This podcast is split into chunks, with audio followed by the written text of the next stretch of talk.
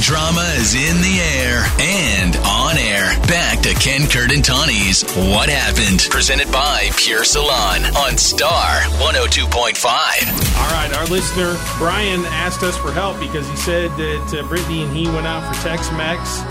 Thought they had a good time, good conversation. He said she was really pretty, fun to be with, but she's not returning his stu- his calls, his messages.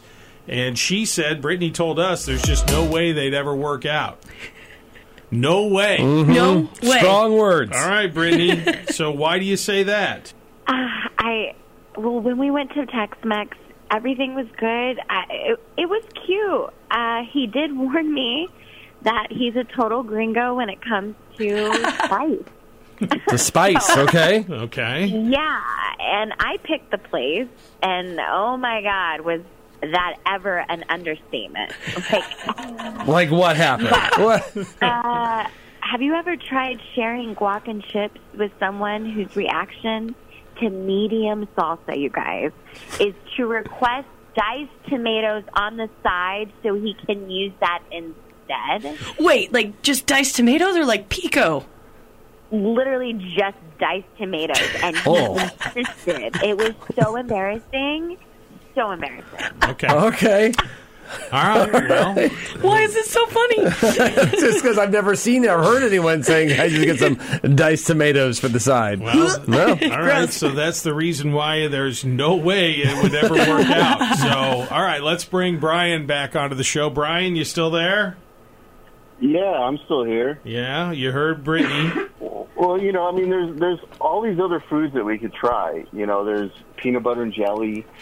Uh, there's, you know, coleslaw. You're not helping. You're not helping. Are you just reciting the menu off of Denny? Like, like it's a kids menu on Denny's or something? Like, I mean, I don't know. Those are those are like my favorite foods. You know, and we don't have to just do spicy all the time. yeah, no. What do you mean all the time? You didn't even want, or even, you couldn't even touch the chunky slash paste salsa that we had. You, you, Well, you were it- complaining, it was- and you kept just eating the chips to try and make it better for your tongue.